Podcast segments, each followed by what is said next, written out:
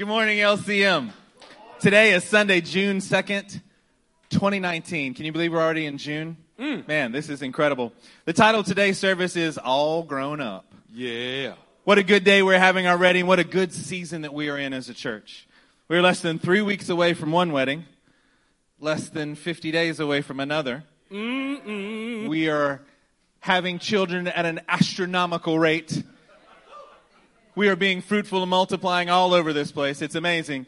The Lord is saving people. We're watching people get filled with the Holy Spirit. This is a great time to be at LCM.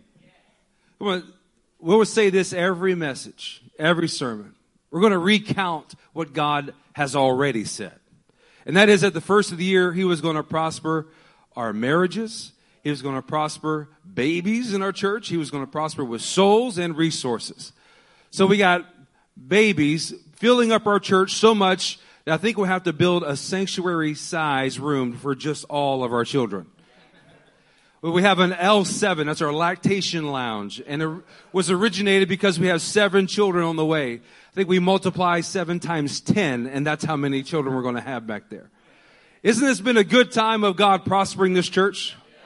Well, marriages. You guys have gone through the refresher of marriage counseling, marriage enrichment, whichever your pride would allow you to say.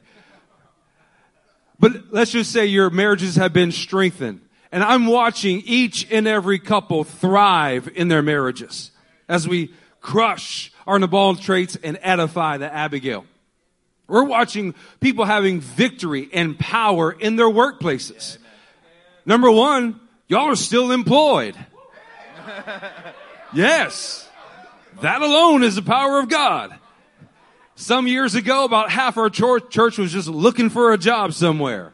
Praise God, y'all found one. In addition to that, people are finding their footing in every area of life. Come on, we're, we're getting our foundations right in the house of God. Amen? Come on, as disciples, you guys are learning to walk in confidence. What we hear almost every service is the Lord is with us. We should be standing forward. We should be acting in the confidence that comes from the power of the Holy Spirit. Today, He's challenging us in this same type of pathway. His great love, His great design and power for us has been given to us in this place today. So let's jump right into Scripture. Everybody turn with us to Ephesians chapter 4, and we're going to start in verse 14. Say there when you are there. Uh, uh, It's like you're looking at my OneNote or something. I don't know. I hope not. There. Verse 14. Then we will no longer be infants, tossed back and forth by the waves. You know, when I read this verse now, Pastor, I can't help but think of some of our worship services. And the fathers that you are, you will dance, you will celebrate in God's presence right here down front and of, with everyone. And you'll take your infant with you as you go. And as you dance, I am watching your child go from one shoulder to the other as you hold them in one arm. They're just being tossed around all like this as you're praising. It is a wonderful thing to see. But the emphasis that we're getting at continues on, blown here and there by every wind of teaching and by the cunning and craftiness of men and their deceitful scheming. Instead, everybody say instead, Instead, speaking the truth in love, we will in all things, say this with me, grow up. grow up. We will in all things grow up into him who is the head, and that is Christ. Now, hang on. Pastor just asked you to say it with him. So we're all going to say it together. Ready? Grow up. Okay, that was uh, 38.6% of you. Here we go. Let's try it again. We're going to say the words grow up Yes, together, right. right? Grow up. There we go. Now we're kicking. Coffee is now digesting, activating the brain. How about this? Look at your neighbor and say, grow up. Now we got some more participation. Amen. The whole point of it is, let's look at the scripture carefully. That in, we will in all things grow up hmm. into him who is the head. We're leading out with this because we give ourselves more merit and more credit than we actually do a lot of times. Hmm. You know, Lord, I've overcome this area of my sinful nature. I've matured and aged to this level in life, in my job, in education. I think I'm pretty growed up a little bit. In fact, I'm all grown up. But until the Lord begins to add some adversity to our life, we don't realize that there are significant areas of our life that just have to continue to grow up. Amen. And particularly grow up into what? Into the, into Christ, the head of the church. You know, it's one thing to grow up in an educational level and you earn a degree. But pastor, if someone has a degree, does that make them fully competent to be employed? Absolutely not. Absolutely not. They got to grow up a little bit. Amen. Look at verse 16, guys. It says this, from him, the whole body, joined and held together by every supporting ligament, grows and builds itself up in love as each part does its work. You know, as we were singing during worship, right, one of the last songs that we sang is, let's make his name glorious. Let's shout his praise. Let's shout his name because he's glorious. And what I felt the Lord speak in my spirit is that, uh, at that moment was, yes, you're right. You are right to think this. You are right to give me every ounce of glory that you have and to exalt my name as high as you possibly can. And whatever you are able to do, I assure you that he is worth more than that. He is more glorious. He is more powerful. So as we're talking about this today, we're looking at the whole body. Come on, somebody say whole body. Whole body. The whole body joined and held together. you ever felt like you were falling apart? Anybody ever had that kind of day, that kind of week, that kind of month? Today's a day. or year where you just felt like everything was kind of just falling apart. This is teaching us today. We're going to teach you how to hold it together. We're going to teach you by being all grown up. We're going to show you how to hold these things together because this is what the body of Christ does. The whole body, joined and held together by every supporting ligament, grows and builds itself up in love as each part does its work. That means that you got a part in this today. That means that I can think I'm all grown up, but unless you're doing your part, the body cannot see what it's supposed to be. The body cannot be what it's supposed to be. And that glorious name that we shout about, that we sing about, that we give all that we have in a worship song about is not going to be fully realized because we are not growing up into the head, which is Christ himself. I, I, I believe and I know that we have a, a word for you today. Not just a word, but I believe that the Lord has been churning this in our hearts this week. I believe that what we've been experiencing as your pastors, this is how I know that this word is for you. Because this word is for me. That's how I know that it's supposed to be for you. I trust that what the Lord is doing here in one part of the body is going to be effective in the whole body. Let's turn together to Genesis chapter 6. Let's begin to dig into this principle. Genesis chapter 6 and let's start in verse 9. Say grow up when you're there. This is the account of Noah. Noah was a righteous man, Come on. blameless among the people of his time, and he walked with God. Noah had three sons, Shem, Ham, and Japheth. Our discussion today starts with Noah. We all grow up seeing the pictures, having the, the imagery of Sunday school. Very, very common figure. And classifies him as two characteristics righteous and blameless. Yeah, man. Now, uh, one unique thing I saw in this is that's a, a caveat is that he was righteous and blameless among the people of his time. You know, God will drop you in a sea of wickedness, of darkness in order to shine a light and magnify the righteous and blameless nature of Christ inside of you. Amen. But in turn, it's going to demand something of you. And that is, you're going to have to grow up into that righteousness and that blamelessness. Yeah. For years, I would go to my workplace and I would bemoan the wicked element all around me. And I would ask the Lord, please deliver me. Give me a job working at a Christian bookstore or something. Less did I know that would be even worse than the workplace I was in. Can you can you imagine Pastor Matt at a Christian bookstore? that would be awesome. Yeah, I'll probably wear some culottes or something. I don't know. That would be awesome. But he was righteous and blameless among the people of his time. The context is that these people were so wicked, God wanted to wipe them off of the face of the earth. That Noah and his family were the only ones that were righteous and blameless on the face of the earth. He demonstrated this by walking with God, keeping in step with the next thing that God had for him to do. What that looks like is that he was always maturing. Yeah. You know, the minute that we stop keeping in step with God, we stop growing up. That's true. We think that we're all grown up, but we're really not. the impact of his obedience and constant keeping of step with God's will meant that it was salvation not just for him alone, not even for just him and his wife or him and his entire family. We are sitting and living and breathing right now because of the obedience that Noah demonstrated by just growing up with the next thing Amen. that God gave him. Amen.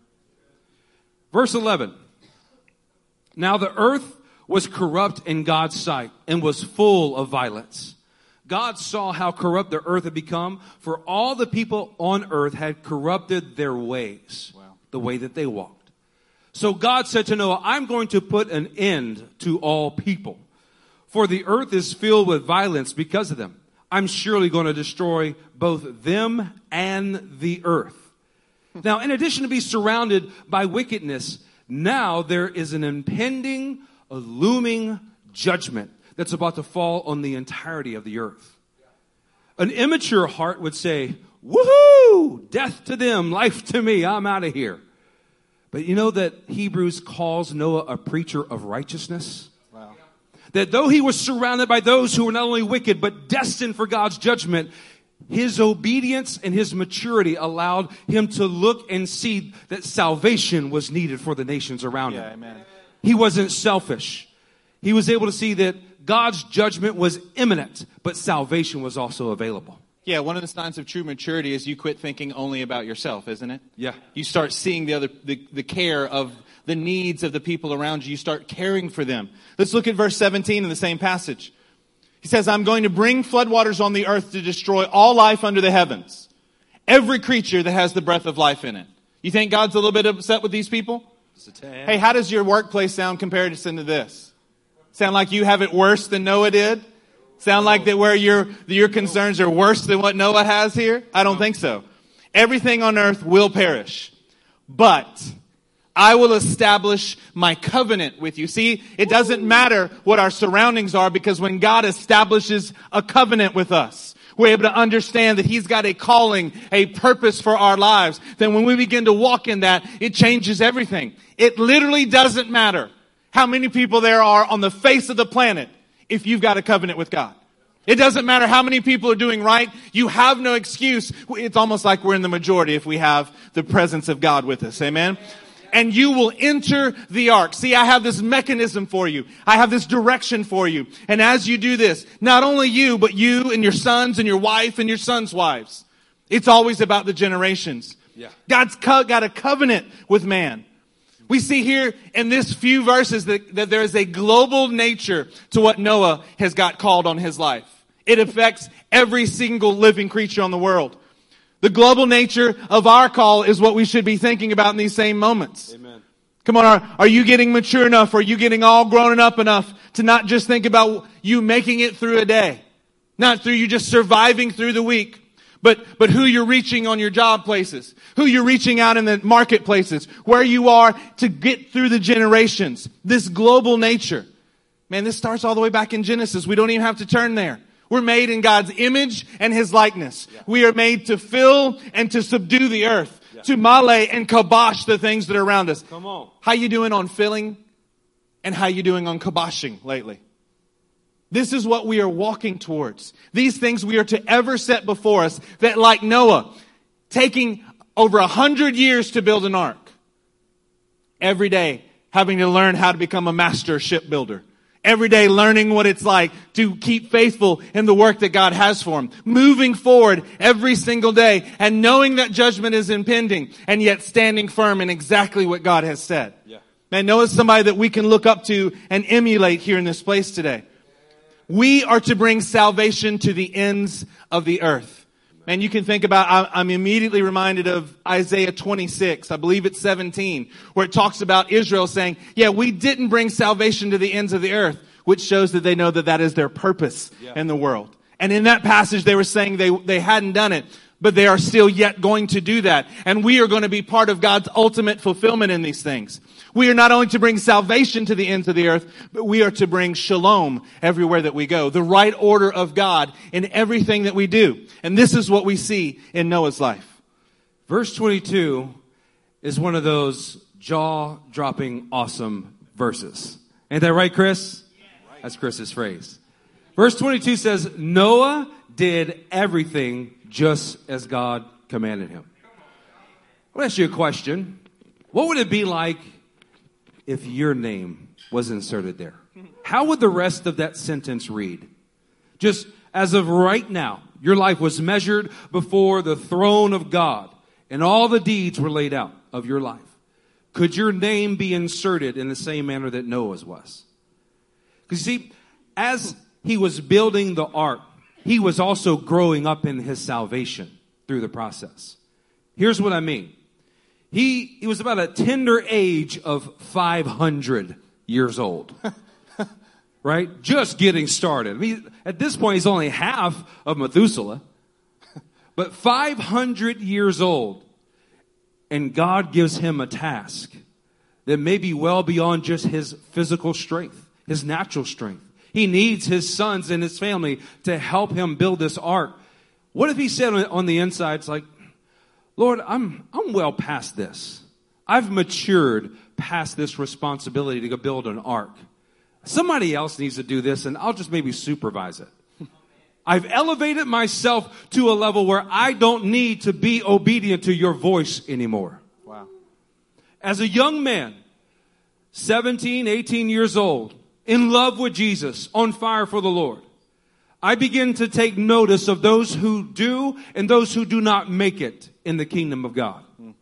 And the number one detriment to a person's salvation was the way that they viewed themselves, their own pride. I would watch 20 year old men think that they're 60 years old in their wisdom and understanding. They would begin to elevate themselves and build for themselves their own little kingdom that then would come crashing down whenever their wisdom would prove false. On the inverse, I would see 50 year old men that would only tout the number of years that they had spent in the kingdom, but they're living the same way at the 25th year that they lived at the first. They've never progressed. They never grew up because every task that God began to give them that challenged them to do more, to go more, to pour out their lives more. Yeah. They kept deferring to somebody else, but yet claiming they had all grown up from that point forward. May what was said about Noah Yeah. be also said of us in this room. Amen. Why do we get so intense, which is the typical moniker for this church, and I'm proud to have it. Why do we give you that right foot of encouragement in the derriere? because we want this phrase to be said about your life. Amen. That you have done everything that the Lord has commanded you. The fruit of it is that you will have a clear understanding of your call, just like Noah had a clear understanding of his call. Yeah, amen. By knowing your call and your function, in the same way for Noah, it provides the power to rise above the sin of iniquity that surrounds you and the impending judgment on the souls of those who are still living but walking around dead. Come on, let's talk a little bit more about how to be like Noah. Turn with me to Romans chapter 12. Surprised you there because I'm turning to Romans 12 and it's not Pastor Matt, but it's okay. We will make it through this. Romans chapter 12 and verse 3. Take it. Romans 12, 3.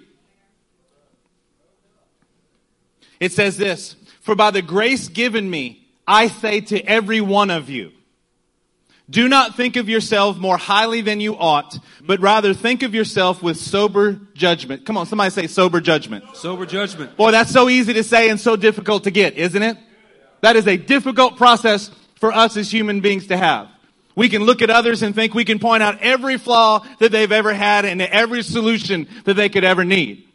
But when we look at ourselves in the mirror, boy, it's hard to get a sober judgment, isn't it, Carlos? We have to get this. But think of yourselves with sober judgment in accordance with the measure of faith that God has given you. Mm. Wow. To think more highly of yourself. Now, I don't want to ask this question of how many of us think more highly of ourselves than we ought to because we'd all be probably raising our hands, and if you didn't, then you're probably thinking more highly of yourself than you ought to in that moment. If you immediately think that you are beyond the encouragement of this word today because you think you already know where we're going, you think you know that, okay, got it, Pastor, we're going to be all grown up. Or this particular word doesn't exactly fit with you today. Be careful lest you're thinking of yourselves more highly than you ought to. Because the Word of God is alive. Yeah. It's not trying to be alive. It will not be alive. It is alive. It begins to engage with us. Each one of us goes, hmm, if I'm not supposed to think of myself more highly than I ought to, but with sober judgment. You know, I'm thinking about a, a, a phrase in Philippians chapter one. It says that you may be able to be dis- to discern what is best. Just a few verses before the one we read, that you may know and be able to test and approve God's good and His perfect and His pleasing will. See, there's a design here. It's not just for you to know an answer of what you should do. That's the easy part. See, we all like to just come up with answers at times. I, I'm, I'm talking to you today because you're my family. Every conversation that I've had this week, every significant conversation that I have, I've had with anyone in this church this week, you know what it's really come down to? You need to see rightly what the Lord is doing. That's all. That's every conversation I've had. All the details are different. Every situation is complex in its own way, and they all come down to this. You gotta think of yourself rightly, and you gotta start thinking with sober judgment. Because when you do that, it opens you up to a realm of maturity that you can walk in and conquer every problem that's before you. Amen. You see, when we're praising God and saying, make your name glorious, Lord, you are awesome. And then we go in our lives and we make our own decision and then walk it out as if the God of all creation is not available to you to speak to you. See, we have a disconnect and we're probably thinking more highly of ourselves than we ought to. We're thinking because I've praised on a stage, because I've been in an altar, because I've done something like that, man, I, I think I'm good with God. How is your soul? How is your shalom today? If we were, if we were in Israel, we would greet each other with a, how is your shalom? Yeah. Yeah, how is your shalom with God? How are you thinking about yourself? Are you looking at yourself like Noah, who was faithful and did everything that the Lord had commanded? Or are we coming up with our own decisions, walking them, and then having to run back to the Lord because we feel like our life is falling apart? We have areas where we're doing good, but then it all falls apart. See, our marriage is doing good for a little while, but then we have days where it falls apart. It's because the Lord is trying to cause us to grow up and have sober judgment about ourselves. What does that mean? How is your sober judgment today? Pastor, I don't know how it was for you growing up, but I know there would be sobering moments of my childhood the minute that uh, a tree limb was applied to my backside. that I thought of myself more highly than I ought to until my father disciplined me on my rear end. well, it's same same's in the kingdom. Is that most of the time we don't recognize how highly we think of ourselves until we're corrected. And the minute that correction comes, our pride, our defense flares up. We begin to justify, we begin to deny, or we're just silent, not, not verbally being combative, but inwardly denying every bit of the correction that's coming to us. Wow. So we have to love correction. Yeah. You know what maturity looks like is, oh, thank you so much. That is oil on my head. I will definitely evaluate and apply God's word to my life in correcting that issue. That's what a mature believer looks like. But a mature believer is not just saying that. Yeah. See, we're a church where we've, we're training you to hmm. say what's right. We're showing you what the scripture says. You should be able to quote Psalm 141.5 just because you've been here. Let a righteous man strike me. It is a kindness. Thank you, Pastor, for your loving and disciplined correction of me. And then you go home and you feel abused, hurt, wounded. You walk around like a little puppy dog for about a week and a half until we come over and we love you and we hug you and we pat you on your little head and give you a little bowl of water. I'm sorry, Pastor. I repent. I've been hating you in my heart since you corrected me. See, it would be, it, it- yeah, hypothetically, of course. hey. Yeah, not like that's happened this week. Um, we're family. This is okay. If it's not you this week, I promise. If it is you this week, it'll be somebody else next week. So just relax. That's right. Do not think of yourselves more highly than you ought, but rather think of yourself with sober judgment. We're trying to encourage you to grow up and have sober judgment today. So that every bit of correction that comes along doesn't rattle you for a week at a time, for hours at a time, Yeah. for days at a time. But look at the last part of this verse. It says, in accordance with the faith that God has distributed to each of you. You know what the problem is of why you don't look at yourself rightly? It's because you're not operating in the faith that God has apportioned to you. See, if, if Matt tells me something that I'm not doing well and I get offended at him or I get hurt, well, I'm not really offended. I mean, it's really not offense. It's just, it kind of hurt my feelings. I'm processing it. I'm, I'm processing what you're saying. Then what I'm doing is by, allow, by allowing those conversations in my own mind. Y'all know what I'm talking about. The conversations inside that you have with someone. You know, if you ever been upset, at, I, I know you have. You've been upset enough at somebody and you got in a conversation. You didn't feel like you handled it well. So what do you do for the next two hours?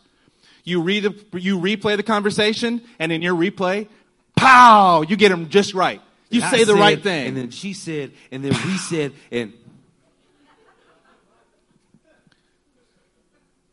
if you spend your time doing that, then what you've just done is not had the faith that God is actually with you and going to work through righteous, unrighteous, wonderful, well meaning, inappropriate, whatever it may be, that God is going to use those things to work something out in you. You're not at a disadvantage. And every time you can't think rightly in sober judgment, you're forgetting that you are not at a disadvantage. I'm going to say this now, and hopefully I'll say it many more times today. Look at me, church. Right here while we're near the beginning of this. Do not allow yourself to be thinking sinful thoughts. Don't think sinful thoughts about your spouse. What does that look like? Hmm. You're only thinking and seeing them as Nabal. You're only seeing their Nabal traits. That's all that they are. That's all that they're going to do. You're not allowed to think that. Don't look at other people in the church and only see their negative and only see the things that they should get right. That is you not having sober judgment. Don't allow yourself to think it. Don't allow yourself to think unfaithful thoughts and say, but you don't understand my situation. It's okay for me to be unfaithful because God, no, no, no, no. You're not allowed to think that, church. Look at me. You're not allowed to think that. I'm not saying I don't want you to think that. I'm not encouraging you not to. I am setting a standard that says you are not allowed to think that about your spouse. You are not allowed to think that about a brother or sister. You are not allowed to think that about yourself. And if you can start doing that, then we all grow up into the head that is Christ. Amen. Because we have to be the same standard as the head that we are growing up into. This is what we are trying to help you with today. I want you to consider this passage in light of Noah and everything that he went through. First Peter chapter 4, we'll start in verse 7, say grow up when you get there. Grow up. The end of all things is near. Don't you think Noah had that same exact perspective? The end of all things is near. It's raining. Therefore, be clear minded and self controlled so that you can pray. You know exactly the moments that I'm talking about. When your head is spinning, your heart is offended, you can't find shalom if it was taped to the front of your face. And the level of maturity, your level of faith and trust in God is then seen for exactly what it is. And when you begin to repent, you know what you find? A clear mind. Yeah. When you begin to repent, you know what you find? You find self-control. You're no longer trying to preserve an idolatrous thought or even possession. You're letting it go to cling to the things of God. No different than Noah let go of the things of this world to cling to the God's uh, promise of rescuing him and his whole family. When you're able to do that, then you can have right fellowship and commune with the living God. I've tried to pray a lot of times in the midst of my confusion, and God was telling me to repent of an attitude of my heart, and I refused to. And then I, I was wondering why it was so hard to then pray. And the Lord began to deal with my heart, and when I began to repent, the heavens opened up. And God's manifest wisdom began to be poured down into me. And then I was able to continue just as it is here in verse 8. Above all, love each other deeply because love covers over a multitude of sins. Amen. That ability to repent and get a clear mind and self control is a sign of maturity and that you're growing up. Verse 9 continues offer hospitality to one another without grumbling. what a great clarifier. Hey, brother, is it okay if me and a bunch of my friends come over and fellowship with you guys tonight? Yeah, sure. All right. Oh my God, oh, I gotta clean up the house, do this. Is that a sacrifice that God is going to be pleased with? Come on, don't stare at me It's like a monkey at a computer. You know exactly you've done that before. You know, wives, you've, you've got that phone call or text from your husband that, you know, in five minutes, a horde of people are going to arrive at your house and be hungry. Hospitality without grumbling. Time to grow up. Each one should use whatever gift he has received to serve others. You know, a lack of maturity will look at what you are lacking and then begin to drown in despair of how you're not useful to the body of Christ and to the kingdom. This says, use whatever gift you have received from God to serve other people. That you discredit the gifts that God has given you and you want the gifts of somebody else because it will give you a greater level of self esteem. Yeah, that's not sober judgment. That's not sober judgment faithfully administering God's grace in its various forms. Yeah, amen. Saints, we are challenging ourselves and challenge you to grow up so that we can be faithful to serve others with the God's grace that He's given to us so that what He wants to pour through us can actually make it through to other people. We want to be vessels of His presence. Come on, that's a good word. Let's look at some other folks here who were learned to faithfully serve actually their entire nation. Let's turn to 1 Samuel chapter 2. 1 Samuel chapter 2, and we're going to look at verse 26. 1 Samuel chapter 2 and verse 26, it says, And the boy Samuel continued to grow in stature and in favor with the Lord and in favor with men. Boy, doesn't that sound familiar? Doesn't that sound like it's the exact type of phrase that we used about Jesus in Luke chapter 2? But here in 1 Samuel 2, we're talking about the boy Samuel. Everybody say the boy. The boy. Yeah, this boy who actually showed a lot more maturity than all the adults in his life. He was showing maturity that was far beyond his years. He hadn't yet learned it, but he started hearing the voice of God and was trying to learn how to discern it.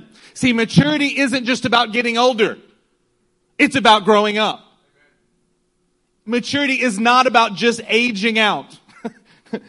Praise God. I hope everyone continues to get older because it means you continue to stay on the planet. Right? But it doesn't mean that you're maturing and growing up. Man, if you think of Samuel from the time he was a boy to being a prophet, that none of his words ever fell to the ground. Boy, you can see constant maturity, that he grew so much that he was raising up schools of prophets to go along with him. This is the kind of growth that we need to be having, that we need to evaluate ourselves with and against so that we can see and test our mettle against this kind of a standard. In 1 Samuel 2, God makes a promise. In verse 35, he says, I will raise up for myself a faithful priest. In replacing Hophni and Phinehas, faithless priest. God was going to raise up a faithful priest in Samuel who will, who would do according to what was in his heart and his mind. You know, what God is trying to raise up in this house are faithful priests. Much in the same way like uh, Samuel, but needing to grow up so that in our maturity, we can have the full action of obedience to do what is in God's heart and his mind at all times. Amen. Take a look with us at Jeremiah chapter 1. Man, this one uh, started wrecking me this morning as we started reading through it. Jeremiah yeah. chapter 1. Man, this relates to every human being, every man, woman, and child in this room right now. It says this Jeremiah chapter 1 and verse 4. It says, The word of the Lord came to me saying, Before I formed you in the womb, I knew you. Before you were born, I set you apart and I appointed you as a prophet to the nations. What a special call that Jeremiah had. Before he was actually formed in his mother's womb, the Lord said, yep, I got a purpose and I need someone to fulfill it. I've got a man in mind. I've got a person in mind to fulfill a specific call to be a prophet to the nations. You know, I'm reminded of Ephesians chapter 2, where the Lord basically says the same type of things to us, doesn't he? For we are God's workmanship, yeah. created in Christ Jesus to do good works. You have a purpose, a design, a call, yeah. like Noah, like Samuel. You've got to grow up in these things so that you can fulfill that purpose. We are God's workmanship, created in Christ Jesus to do good works, which God prepared in advance for you to do. It's not like you just kind of started going along and they went, oh, I guess I got to do something with Rick. Uh, well, there's a need over here. I guess I'll put Rick on this. No, before, in advance, before you get there, God is working on this. He's got things for you to do. Look at verse 6 here in Jeremiah. Ah, sovereign Lord, I said, I do not know how to speak. I'm only a child. Samuel was a child at the start of the story. Jeremiah says he is only a child. Anybody relate to this thought? Anybody ever thought that you weren't prepared enough to do what it is that God is about to call you to do? Anybody thought that you're not yet able to do all that God has laid before you? Anybody ever felt that way? Feels like it's a little too lofty sometimes to do everything that we're saying. we have got the pressure of the generations that are upon us. This is why most churches don't preach this. People are doing good enough just to get through the week without sinning. And we're like, yeah, you got to take this to the generations, man. You got to take this to the end of the world. If we don't, then who will? We're saying, Lord, use us. And sometimes that feels too lofty. Anybody in the room ever felt that way? Yes. Let's look at verse 7. But the Lord said to me, Do not say, I am only a child. You must go to everyone I send you to and say whatever I command you. Oof. Do not be afraid of them, for I am with you and will rescue you, declares Come the on. Lord. God basically is saying, well, if you view yourself as a child, grow up. We're saying the exact same thing that God is. If you view yourself as incompetent to fulfill God's will for your life, it's time to grow up, church. That we cannot be afraid any longer of God's will because if it's His will being given to us, you know what else He's going to give you? His strength and His power to accomplish it. An immature view looks at God's will and says, I'm not strong enough to accomplish this. A mature view looks at God's will and says, I'm not strong enough to accomplish this, but God inside me can. Amen. And I can accomplish this. Amen. Your act of maturity is to go and do whatever God commands you to do. That's right. Do you see how God does not allow Jeremiah to use that excuse? Well, it's one thing for Jeremiah, right? Ooh, he shouldn't have said he's a child. What's your excuse today? What's your I'm only a child excuse that you keep going back to? I'm going to say the same thing that the Lord is encouraging Jeremiah. You know why? Because the Lord has been saying this to me this morning. Yeah. He's saying, you know, yeah, you know that thing that you say? You know that thing that you, you default to? You're not allowed to say that you're only a child. Yeah. You're not allowed to say that you don't have what it takes. You are not allowed to go down that path. Y'all are looking at me with flat faces and zero affect here today. It's okay. I'm telling you and I'm encouraging you. You cannot allow it, not for a second, not for a microsecond, not at all in who you are, that you've got this excuse that somehow God cannot overcome. You know what overcomes it? Doing exactly what He says. Yeah. It doesn't matter what you think. It doesn't matter your excuse. It doesn't matter your limitation. Do what He told you to do as you go forward and step forward in it, He will strengthen you. Look at His response here. You must go to everyone I send you to. And you must say whatever I say. I don't want to say that to them. What if they get mad? We've all had these thoughts. That's the thing that's so beautiful about this passage. Every man and woman in this room has said, the Lord has told you something and you're like, uh, right, right now, Lord, you want me to do that right now? You see, there's a lot of reasons why right now is not going to work. Jeremiah was instructed. You can overcome whatever limitation you think you have if you just do what he says when he says it. I want to take a survey real quick. Right now, not in the past, but right now. Who has been told something by the living God that you need to do, no matter how major or how minor, and you feel inequipped and underdeveloped to do it? Amen. If your hand's not raised, I'm going to pray that God magnify that to you, ask you to do something that you feel ill equipped to do before the end of this service. So that you can experience that revelation of the need to grow up and grow up into the power of God ready to yeah. fill you to accomplish His will. Take a look at verse 9. Then the Lord reached out His hand and touched my mouth and said to me. Amen. Whew. See what happens when you put the excuses aside? You know what really starts to happen? The Lord reaches out. You know what then happens? The Lord touches you and it touches your mouth. Now I have put my words in your mouth.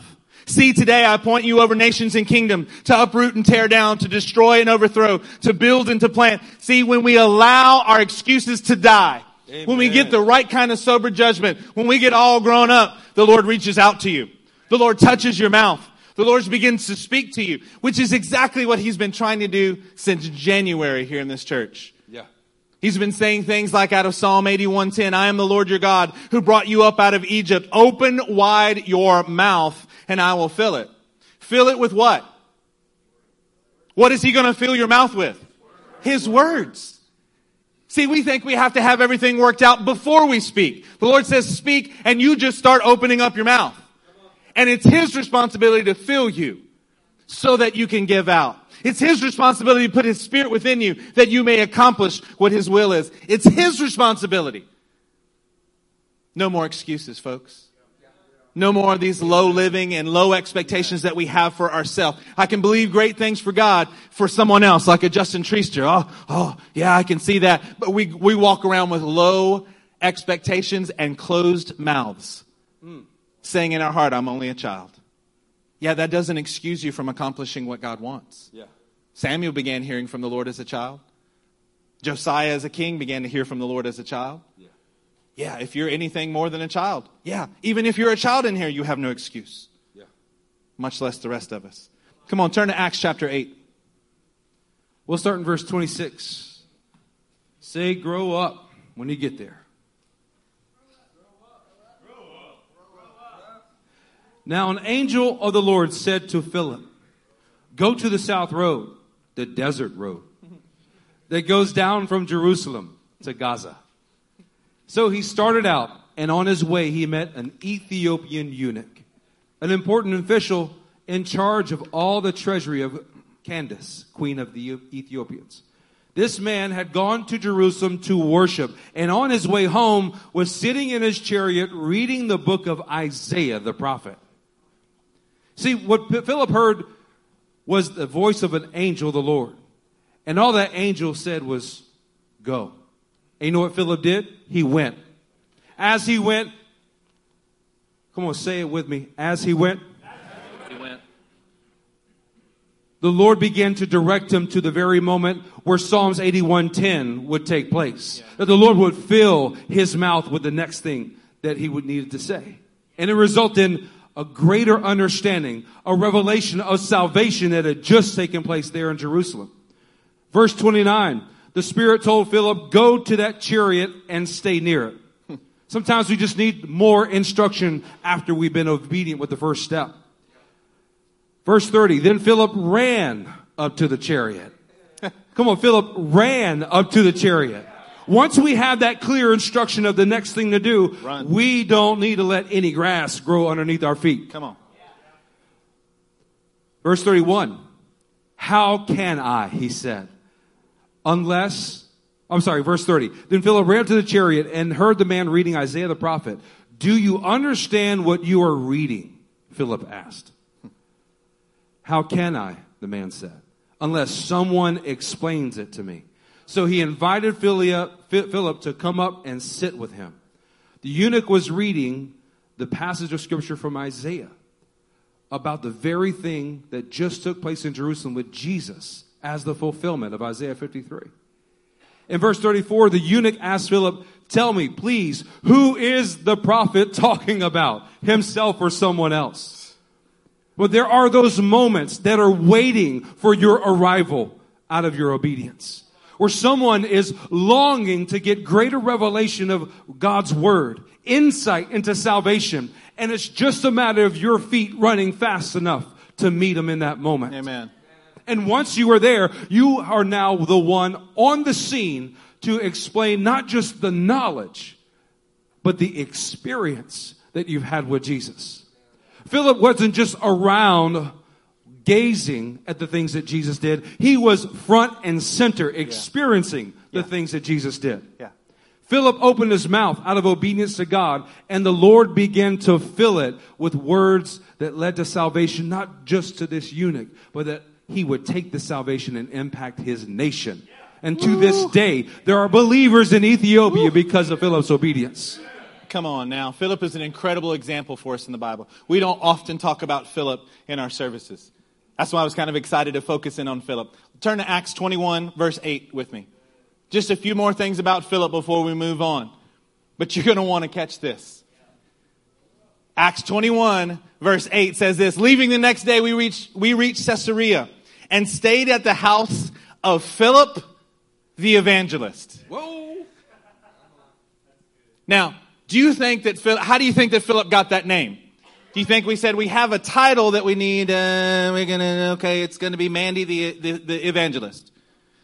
Or do you think it's because he went exactly where God told him to go, opened his mouth every time that the Lord told him to, the Lord filled it, and he became known as Philip the evangelist?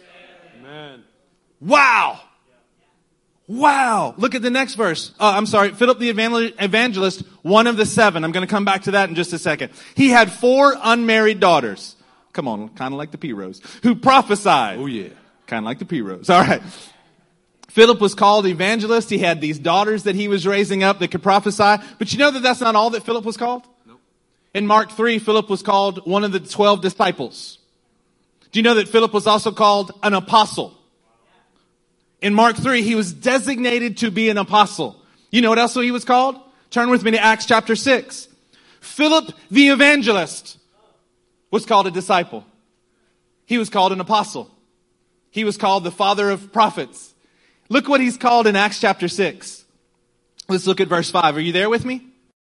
This proposal pleased the whole group. They chose Stephen, a man full of faith and of the Holy Spirit, and also Philip. You know how I know that this is the same Philip that we're talking about later on?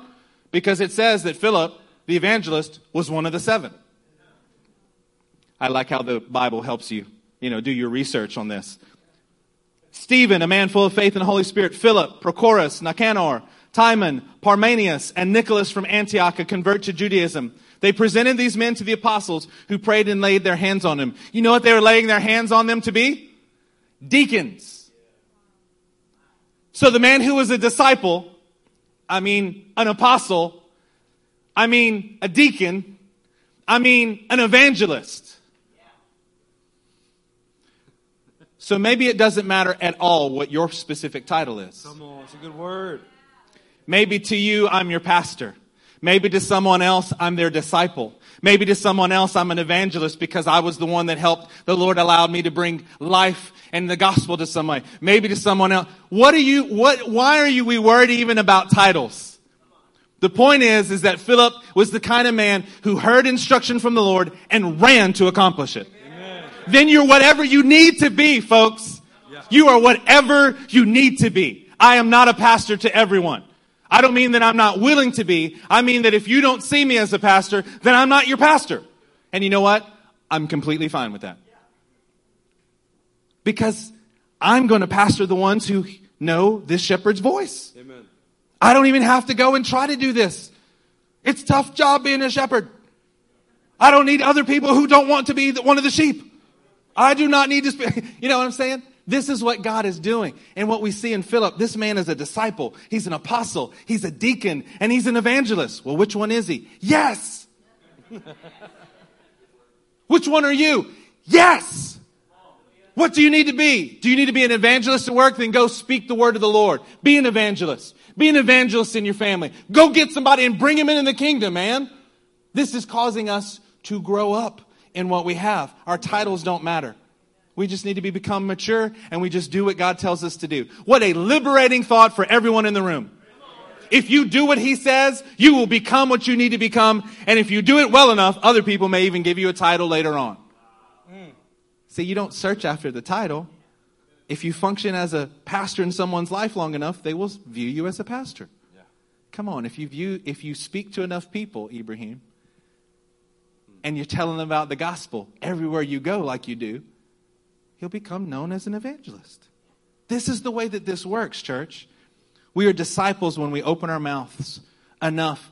When we, we're called a disciple when we're opening our mouths and seeking counsel from people, when we're learning, when we yield to something that someone has. We're an evangelist when we open our mouths and let God fill it and watch people come into the kingdom. We're not needing to be waiting on a title. We need to be those who are like in Hebrews 5:14, who through constant use, who through constant obedience to the word are able to distinguish between the right and the wrong, and we do what God says to do with no excuses, with sober judgment. This means that we're all grown up. Amen. Amen. Go to 2 Peter chapter 1. We'll start in verse 5.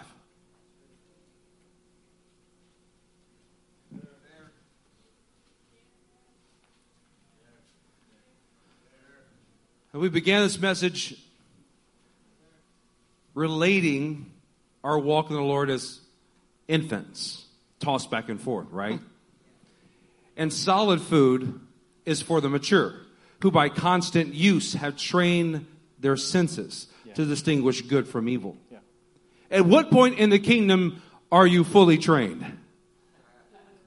I don't think ever, until I'm resurrected in my glorified body. 2 Peter 1 verse 5. For this very reason, make every effort to add to your faith goodness, and to goodness knowledge, and to knowledge self-control, and to self-control perseverance, and to perseverance godliness, and to godliness brotherly kindness, and to brotherly kindness love. Come on. Here's the point. Verse 8. For if you possess these qualities in increasing measure. Yeah. What kind of measure, saints? Increasing. Increasing measure. They will keep you from being ineffective and unproductive in your knowledge of our Lord Jesus Christ. This past week, as I'm just asking the Lord to give me an, a, a direction of what today's message is supposed to be like. The word grow up was the first thing he began to drop in me, thinking of the several scriptures that we covered so far. But then there came a comparison that I began to see unfold a greater level of just revelation about myself and the condition of our church at times. That there is a distinctive difference between growing up and getting older.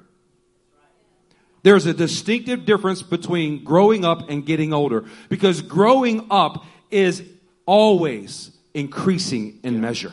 Yeah. Getting older can include growing up, but when it doesn't, it is stagnant and it becomes ineffective and unproductive in your knowledge in Jesus Christ. But we have to evaluate our hearts. Where do we really stand before the living God? The way you see yourself. Have you achieved a level in Jesus where you are comfortable, where you have achieved a lead role among believers, and you have stopped doing what you did at first that got you there in the first place? You know, that first love that is spoken of in Revelation, the church of Ephesus. They were known for their sacrifice and their hard works. They were known for going toe to toe with the teaching of the Nicolaitans. But their rebuke was return to your first love, Yeah. or else I'll take my lampstand from your presence. The defining factor of a believer and thereby a church is that when you encounter them, you encounter the very presence of God. Yeah. A lampstand is supposed to be in this building Amen. because the lampstand is inside of all of us. When we stop increasing in measure, when we stop growing up and just settle to get older with what we've already had, that lampstand is in jeopardy of being removed from the center of your life. If we do that as a church, the lampstand will be removed from this church. I don't want that. I want people to walk in and feel the presence of God because the people who are in the presence of God dwell within it. That's right. I've passed by church buildings that I've been a part of or someone else has. And it's no longer filled. It's an empty shell. I can see their craftsmanship in the way they designed stages and doors and rooms. It was once a thriving church. But its lampstand had been removed. And it's just an empty shell. We are admonishing you, church. Don't just settle to get older, but press in to grow up. Amen. Take a look at 1 Peter chapter 2. We were just in 2 Peter chapter 1. Now we're going to 1 Peter chapter 2. Grow up. Let's look at verse 1. How are we going to continue to do this? See, we're a church that we, uh, the fluctuation in size that we normally encounter as a church is because we are growing up. We're adding new members. We disciple them and then we send out a batch every so often. Every few years we send out as many as we can send out. And then we start having to grow up some more. We gain more folks. We, we raise them up and then we send them out. That is the design. This is what we want to do as a church. Yeah. We don't want to get much bigger than what we can handle as far as pastoring well. Yeah. That's as, that's as big as we want to get. And we have a desire to reach the world at the same time. What a, what a, what a fun, what an incredible thing that God has called us to be here. Therefore, rid yourselves of all malice and all deceit, all hypocrisy, all envy, all slander of every kind. Like newborn babies, crave pure spiritual milk. Wow, what a good time in, in our church's history for us to be talking and using this example, right? So that by, uh, by it, the pure spiritual milk, it means that by it you may grow up in your salvation. Now that you have tasted that the Lord is good. What a beautiful analogy it gives us here, right? Yeah. Much like Philip, Peter here can be called many things. Peter's a disciple. As a matter of fact, he's the lead disciple, the Hakam. He's an apostle. He was a water walker. He was a Christ denier. I don't know where you want to come in with looking at what Peter is, but here, this is Peter, a man who has got a heart to shepherd God's people. He is shepherding him. We must crave pure spiritual milk. What is the analogy here to a brand new baby? All that a little baby needs to know. You have a few things that you need to know to, how to do with little babies. Feed them, clean them, in whatever way that that means, and then give them rest. It is an endless cycle of which one do we need to do. If there's something else beyond that, then it starts to panic in my book. I'm like, ah, I don't know. I'm done. I know three things to do. There's a simplicity in a baby craving the pure milk of its mother. Yeah. There's nothing like it. There's nothing like that connection. This is what we are told that we should be desiring the Spirit of the Lord like. So pure, so singular focused. We must crave the pure spiritual milk with the simplicity of a newborn baby. But why? So that you can grow up. Yeah. Wait, wait, so are we supposed to be a baby or not? You're supposed to crave pure spiritual milk like a baby so you don't stay a baby. Amen. It's saying that in your desire, in your purity before the Lord, you are like a child. But in everything else that you do, there's a savviness to you. There's a maturity to you that will never quit, that will never let down. You have an honest look at the Lord that says, I just trust Him. Like a little child trusts a father.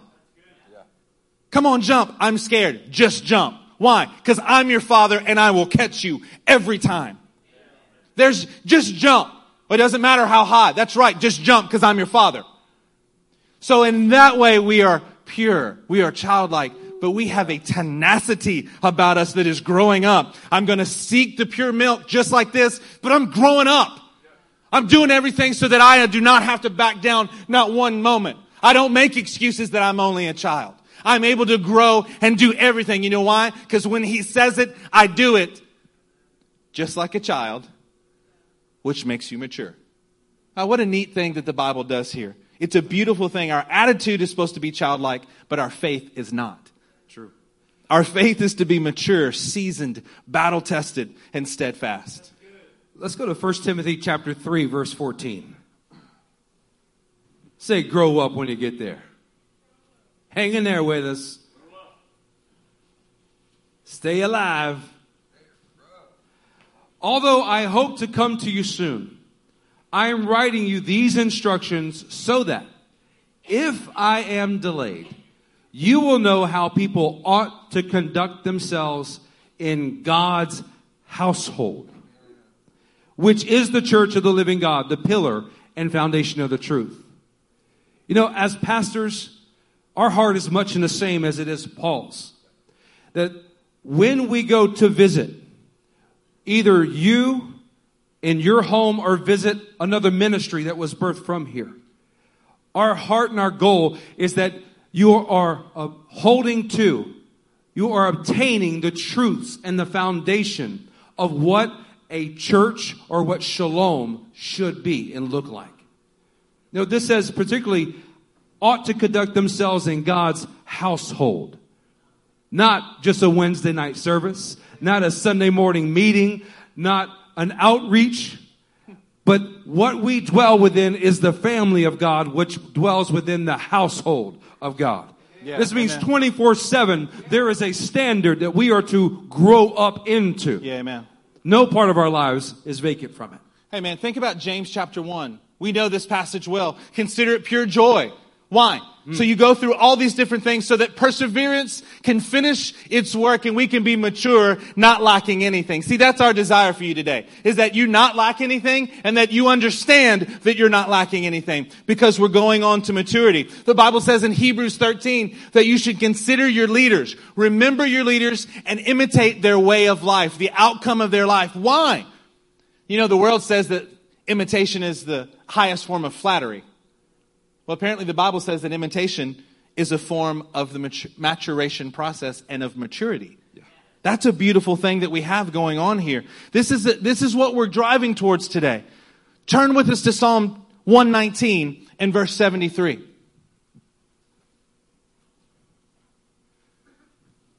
Your hands made me and formed me.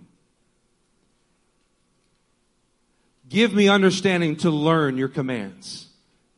Do you have that heart's cry this morning, saints? Yeah. Do you want understanding of God's commands for you? May those who fear you rejoice when they see me. Wow, it sounds like a little bit of pride or, or boasting. but for this reason. For I have put my hope in your word. Yeah. When we begin to grow up as a result of putting our hope in God's word again and again and again, the people who look upon our lives won't see us and our accomplishments. They'll see the glory of God and what he's doing through us. Yeah, amen. You know, as I've watched the Reasor family start a work of God and put their hope in His Word again and again and again, going through all types of hoops within the state. And yet, to this day, they are still preserved because God's strength within them has been causing them to grow up into the call of God upon their life. There's something to be celebrated when we grow up the right kind of way. Yeah, amen. And the only way to grow up is to put our hope in His Word. Amen. 1 Timothy chapter 4. We are rapidly close, uh, approaching our closing here, and we need you to stay with us. This is worth your full investment here in this. 1 Timothy chapter 4 and verse 15. Are you with me? Are you there? It says this Be diligent in these matters. Give yourselves wholly to them, so that everyone may see your progress. Come on. This is one of the, my favorite things about LCM. We believe that we should be doing life together enough where you could, where we could all see each other's progress. This is what the kingdom of God looks like so that we can be close enough to each other that I can see that Daniel Cho is growing and in what ways he's growing. Specifically the areas that he's beginning to conquer. I love it. I love being able to look at Brenton Vincent and going, man, I can see the areas that the Lord is, is using difficulties to shape him, to mold him, to make him into the man of God that he is destined to be. This man will conquer the nations. He will be victorious in everything he does. I love knowing that about every one of you in this room. Amen. I love it that we are supposed to watch and see your progress. Yeah. See, a lot of people don't like that because that means we also have to see where you're not always hmm. strong. But if we have sober judgment about ourselves, we know that we're not strong in everything anyway, and we make no bones about it. Thank you so much for, you're right. Man, I was, re- uh, yeah, thank the Lord that He's helping me in that. Amen. I don't have that, I don't have victory in that area yet, but I really want it. So let's not pretend like you're weak where you're not weak. That should have just liberated your whole soul. If you actually got that. You don't have to pretend like you're good at the stuff you're not good at, but you also can't accept it and stay where you are. What a mature view that we are to have. Amen. I want everyone to see my progress, which means I can't be great at everything. Woo, that's a good word. I can't only show you a Facebook kind of life that says this is all the good stuff and none of the bad stuff. Yeah, see, when we do life like this, the truth is, is we see it anyway. we know where you're weak anyway. Don't pretend like it's not there because we all see it. And when you don't see it, we actually think less of you than if you would just say that you're weak. Say that I need the Lord to help me. We go, oh man, they're getting it. They're going to get it.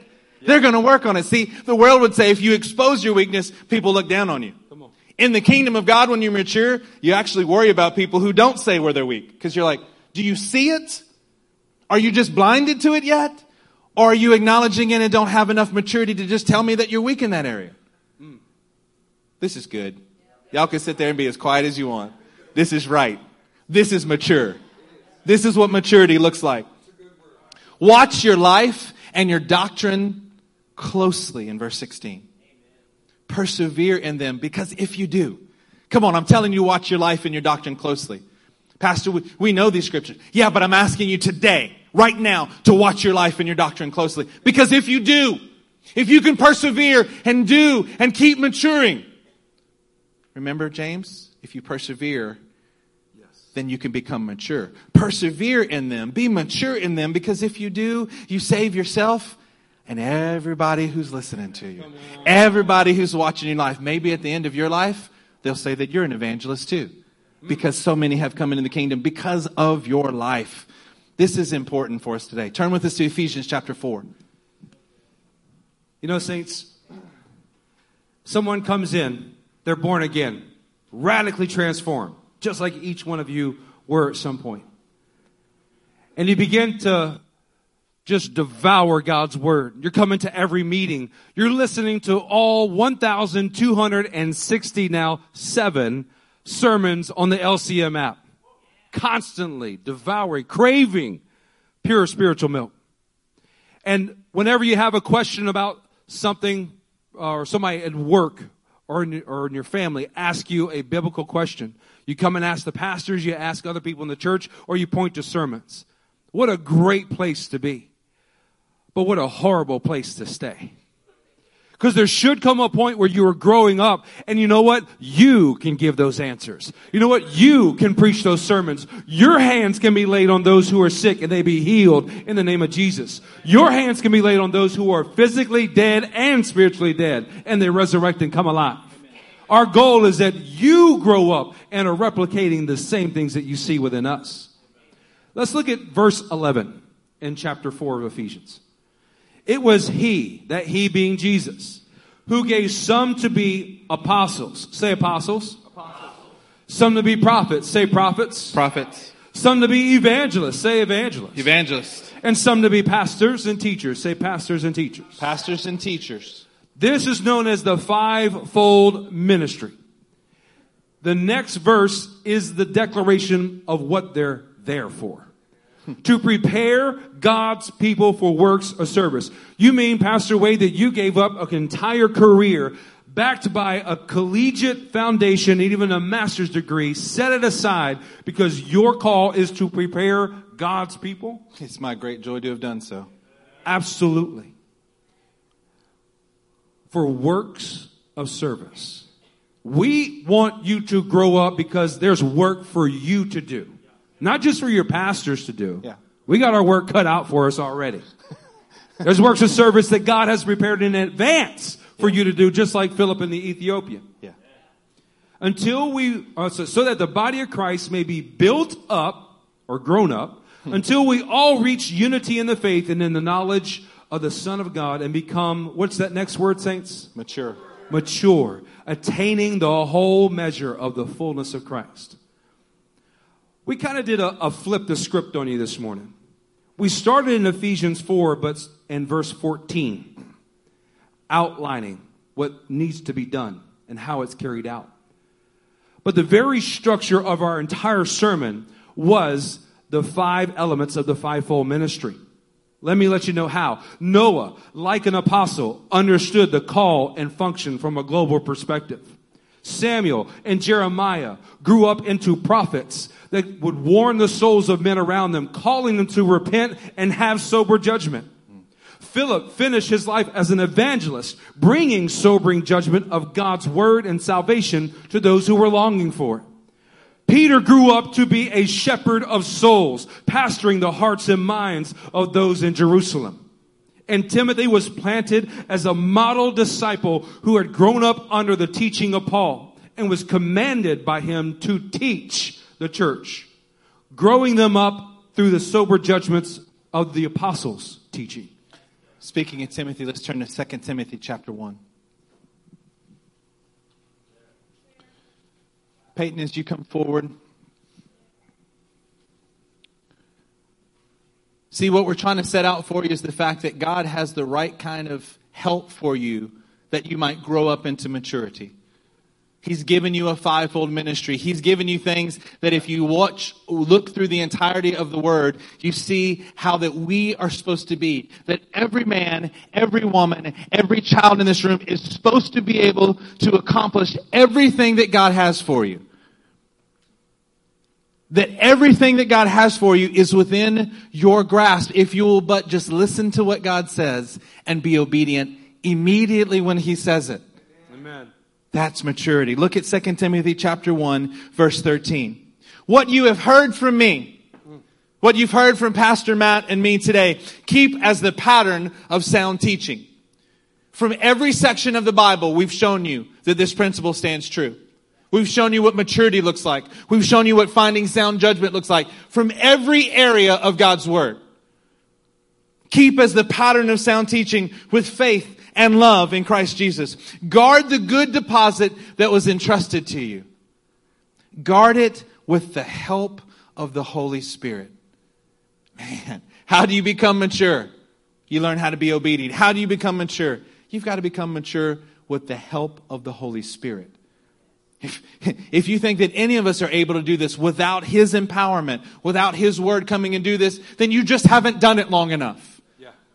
Galatians 3 3, are you so foolish that what, what you once began in the spirit, you are now trying to complete or accomplish in the flesh? Wow. See, this is when our maturity comes in. Lord, I know that you've told me to do something. Lord, I'm going to step out and do it. What does that mean? That means that you will become whatever you need to become. For some, you're going to look like an evangelist because you're helping to shine the light of God's gospel into their lives. For others, you're going to help teach them the word of God. For others, see, what we learned last week was that we are sheep who are becoming shepherds. To some, who we are looking towards, they are our shepherds. To others who are looking towards us, they are our sheep and we are the shepherds. This is what we're saying. Don't wait for somebody to have a title of an evangelist. Go speak the words that God gives to you. That's you guarding the good deposit that has been entrusted to you. So come on, somebody in this room say entrusted. entrusted. That is a huge word that we just don't have time to get into right now. You have been entrusted with the deepest things that God has to offer. The treasures from a heavenly storehouse have been given to you. You have been entrusted with something that is incredible. Yes. Every husband should be thinking about his wife who's sitting next to him, entrusted. Every parent should be thinking about their children that's either in this room or the next, entrusted to them. Everyone should be thinking about Paul and the ministry. You've been entrusted. How do you mature in that so that you can rightly handle it? You've got to mature. You've got to be all grown up about this. Boy, there's no bigger compliment sometimes than I can give somebody. And I'm like, no, they're a grown up. They'll be fine. That's actually a compliment that I give. They're like, no, that person, it's difficult, but they're going to be all right. They know how to work through these difficulties. They have learned how to guard what has been entrusted to them by the Holy Spirit. Let's stand to our feet. Put Revelation 3 3 up on the screen for me, please.